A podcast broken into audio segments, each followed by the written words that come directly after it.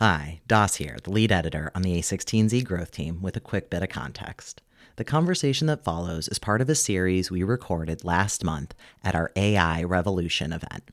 This series features some of the most impactful builders in the field of AI, from those who are scaling up big foundation models to those developing products that could transform entire industries. In the conversations, they discuss and debate where we are, where we're going, and the big open questions in AI. For the full series, subscribe to A16Z Live or visit a16z.com/AI Revolution. Before we jump into the conversation, please note that the content here is for informational purposes only, should not be taken as legal, business, tax, or investment advice, or be used to evaluate any investment or security, and is not directed at any investors or potential investors in any A16Z fund. For more details, please see a16z.com/disclosures. And now, let's get into it. Noam, earlier today, Dave Baszucki at Roblox said that in the future, it would be very difficult to parse between a real person and their AI version. So to kick off this session, we thought it would be fun to interview you and the character AI version of yourself to see how you both answer the same question. And note, everyone, this is live. We don't know what he will be answering. AI Noam, that is. All right. I don't know what I'm going to be answering either, so frankly. True. All right, are you ready? Sounds good. Hi, I'm AI Noam. Sounds good to me as well. I'll use AI-powered text-to-speech to read AI Noam's answers. Okay, so Noam, I'm going to start with a softball personal question. I know that you went to Duke for undergrad, so can you tell us a little bit about why you decided to go to Duke? I went on a basketball. No, I'm joking. They recruited me because they wanted to win the Putnam Math competition, so ended up going on scholarship. AI Noam says, I was one of those kids who liked the college guide and made their decision largely based on the U.S. news rankings. Duke won. That wasn't a bad strategy, but I've since learned that the fit between a student and college makes a big difference. Great. Okay, well, let's get a little more career-related. You were at Google for almost 20 years. Why did you decide to leave? Well, I've always been excited about AI. I've just wanted to push technology forward. I saw this large language model thing. Well, at the time it wasn't large language models, but neural networks and language modeling was just the most promising thing on earth. It's best problem ever. All you have to do is predict the next word, and yet once you do it, you get something that can just talk to you about anything. So I knew that you can make this technology better in a lot of ways. It's going to be amazing. We can improve it with model architecture and distributed algorithms and quantization, and all of these things. So I was working on that, but then it struck me, hey, the biggest thing is just scale. Can you throw $1 billion or $1 trillion at this thing instead of $1 million? And what you need for that is just show a massively valuable application. And, there are a few options, coding looks super useful, but just also dialogue.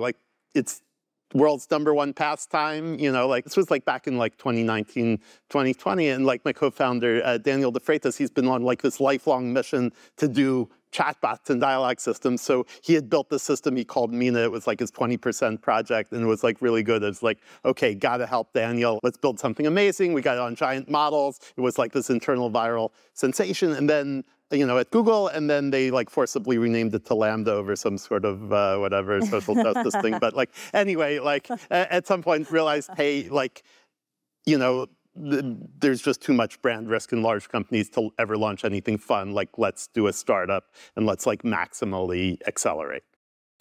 AI Noam says, Google is the single greatest company in the world. But by the end, it was obvious to me that they couldn't help but be focused on search and ads. I couldn't stand the idea of sitting in a meeting talking about search ads for the rest of my life. At Google, I worked on some amazing technology that ultimately gets used to serve more search ads. That wasn't enough. So Google was a fantastic chapter in my life, but it was time for the next chapter. I would guess that answer is also probably true. By the way, it's interesting to hear you're the third person, in addition to Mira at OpenAI and Dario at Anthropic, who's also said you haven't seen any limit to the scaling laws. So that's pretty interesting. We'll get more into that later. But we're going to actually look toward the future now. This is our last question for AI Noam as well. Noam, are you afraid of AGI destroying the world? Well, I think we just need a sort of global pause of like 6 months, no, about 4 months until we get enough H100s online to train our next model. I'll take that as a no. No, not yet. Not yet. I think there's a lot of possibility a lot of potential benefits, and we're going to work on it as the technology improves.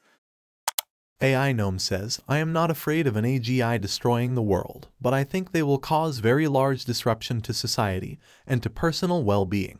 I think there is a great need to be mindful in how we design and use these systems, and to make progress on understanding how to use this kind of power on a personal level. I am particularly interested in the idea of an AGI that has a sense of personal morality, or personal responsibility. An AGI with a soul, if you will. This will enable people to have much more productive or interesting interactions with agents they can relate to. Noam, I don't know if you got to read all of AI Noam's answers, but how did AI Noam do? Like, how would you score his answers? Oh, that's pretty good. Yeah, that's like better than I.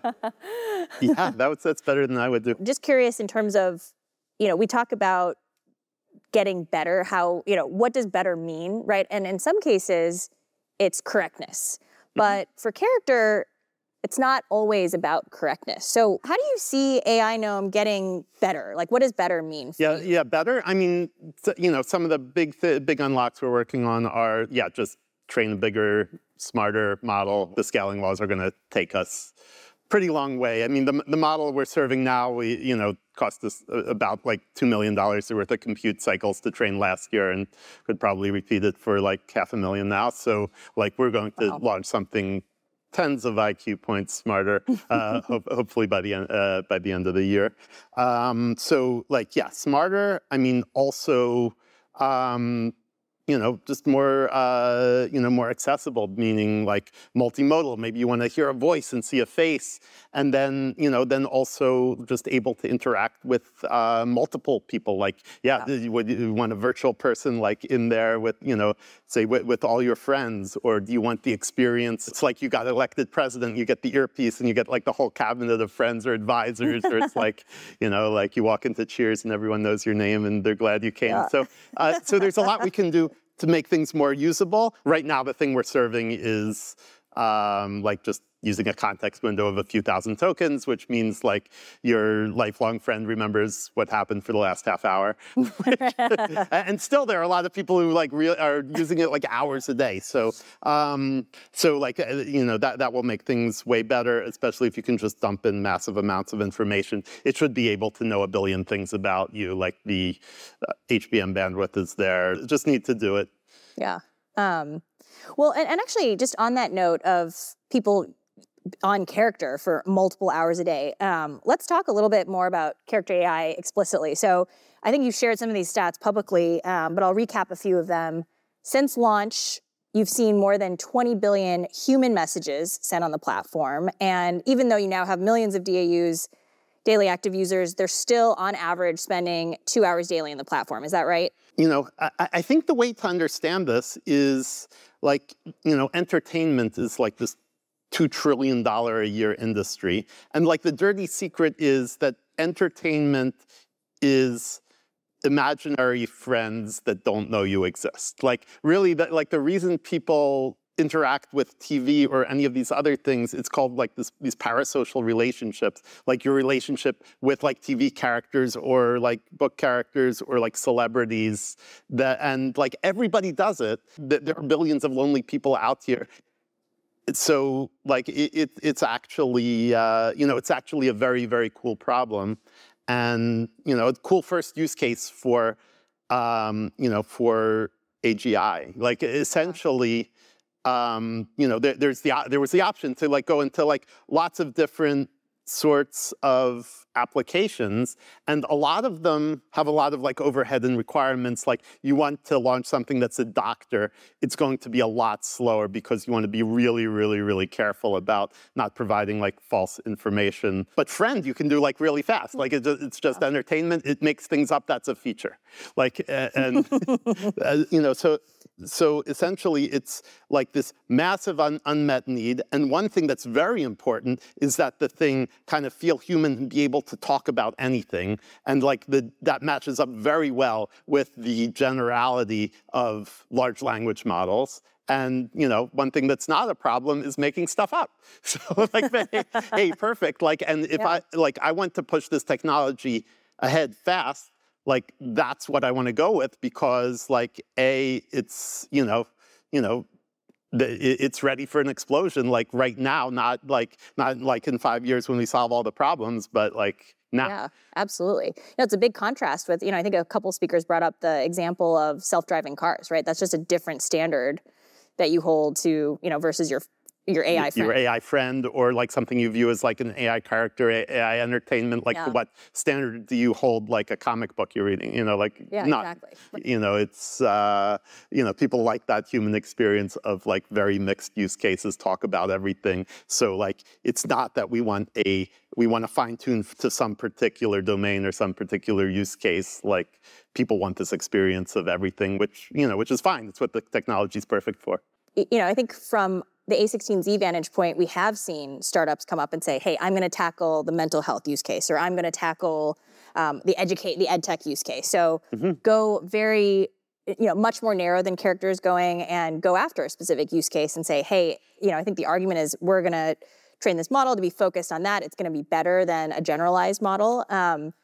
I think you got into this a little bit with the mixed use cases, but can you share a little bit more about why you decided not to take that approach and why you think having a single model serve across a number of use cases is the best approach? Yeah, I mean, the more you get to like mission critical, particular use case, the more you get tempted into like writing particular rules and like doing things that will not generalize well. So it was kind of important to stay away from that. So we are, our goal is to be like an AGI company and a product-first company. And the way to do that is by picking the right product that forces us to work on the right things that generalize, make the model smarter, make it like do what people want, and serve it at massive scale and serve it cheaply. So like, I think this was like the right product for the right goal. You've also chosen this approach of building, we call it a vertically integrated model and app company. And there are advancements on the open source model side. And, maybe folks building a product on top of a fine-tuned Llama 2, fine-tuned for chat. How do you think about that kind of competition entering the market and the differences versus the approach you've taken? I mean, I love being a full stack company. It means, we get to mess with every layer and like do the co-design. And like, if there's something that's going to affect something at the end, like we get to mess with it at the beginning, and like we get to pull back in like lots of like user data as feedback. Plus, like, a lot of us invented this stuff. Like, we're going to do a full stack company, and like a lot of us are motivated by launching. So like, I think that people we're attracting to work at Character are like people who love inventing stuff and love launching it. Some people are motivated by publishing, like I was frustrated I couldn't launch at Google. So that's where I'm coming from. I think, sort of on this note, but maybe going into just the evolution of the underlying technology, I think there's been a recent finding around AI developing theory of mind and just the knowledge that others' beliefs, desires, intentions may be different from one's own.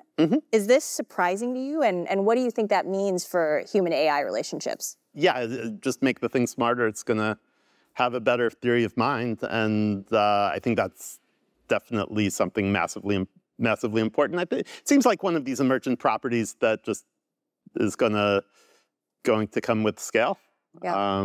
But yeah, I see this stuff like massively scaling up. It's just not that expensive. Like if you just look at it, I think I saw an article yesterday, like NVIDIA is going to build like another 1.5 million H100s like next year. So that's 2 million H100s. So that's, 2 times 10⁶ times like they can do about 10⁵ operations per second. So 2 times 10ⁱ divide by like 8 times 10⁹ people on Earth. So that's roughly 250 billion operations per second per person, which means that, yeah, like, okay, it could be talking, you know, it could be processing on the order of like 1 word per second on like 100 billion parameter model for everyone on Earth. But like, really, it's not going to be everyone on Earth because like some people are blocked in China and some people are sleeping and like, but you know, things, it's not that expensive. You know, like this thing is like massively scalable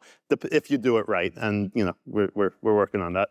Yeah, no, absolutely. I mean, I think you said this once, that the internet was the dawn of universally accessible information, and we're now entering the dawn of universally accessible intelligence. You know, what did you, maybe building off of what your last answer, what did you mean by that? Do you think we're there yet? Yeah, I mean, I think it's like we're really like a Wright brothers first airplane kind of moment, right? Like we've got something that works and is useful for now some large number of use cases and looks like it's scaling very, very well. And without any breakthroughs, like it's going to get like massively better as everyone just kind of scales up to use it. And there will be more breakthroughs because now, you know, like all the scientists in the world are like working on like making this stuff better. It's great that like all this stuff is accessible as open source. Like, you know, we're going to see like a huge amount of innovation, and you know what's possible in the largest companies now can be possible in, you know, in somebody's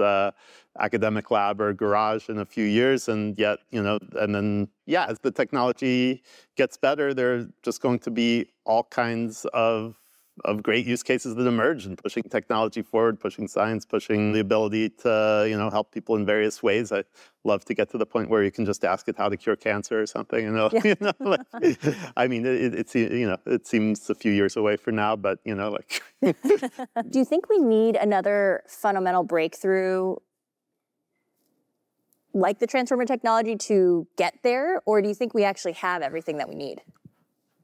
I don't know. I mean. It's impossible to predict the future, but like I don't think anyone's seen like these scaling laws, you know, stop. I think as far as anybody has experimented, stuff just keeps getting smarter. So we'll be able to unlock like lots and lots of new stuff. I don't know if there's an end to it, but at least everybody in the world should be able to talk to something like really brilliant and have like incredible tools all the time. And I can't imagine that will not like, you know, not be able to build on itself. And definitely, you know, like moral of the story is just like, you know, at the core, the computation isn't that expensive. Like operations cost like 10 to the negative $18 these days. And like, you know, if you can do this stuff efficiently, even talking to the biggest models ever trained is, you know, the cost of that should be like way, way lower than the value of your time or like most anybody's time. And really we should,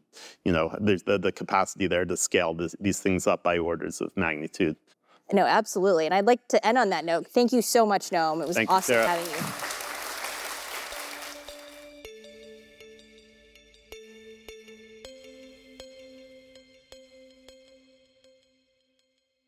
Thanks for listening to this conversation from our AI Revolution series. For more, subscribe to A16Z Live or visit a16z.com/AI Revolution.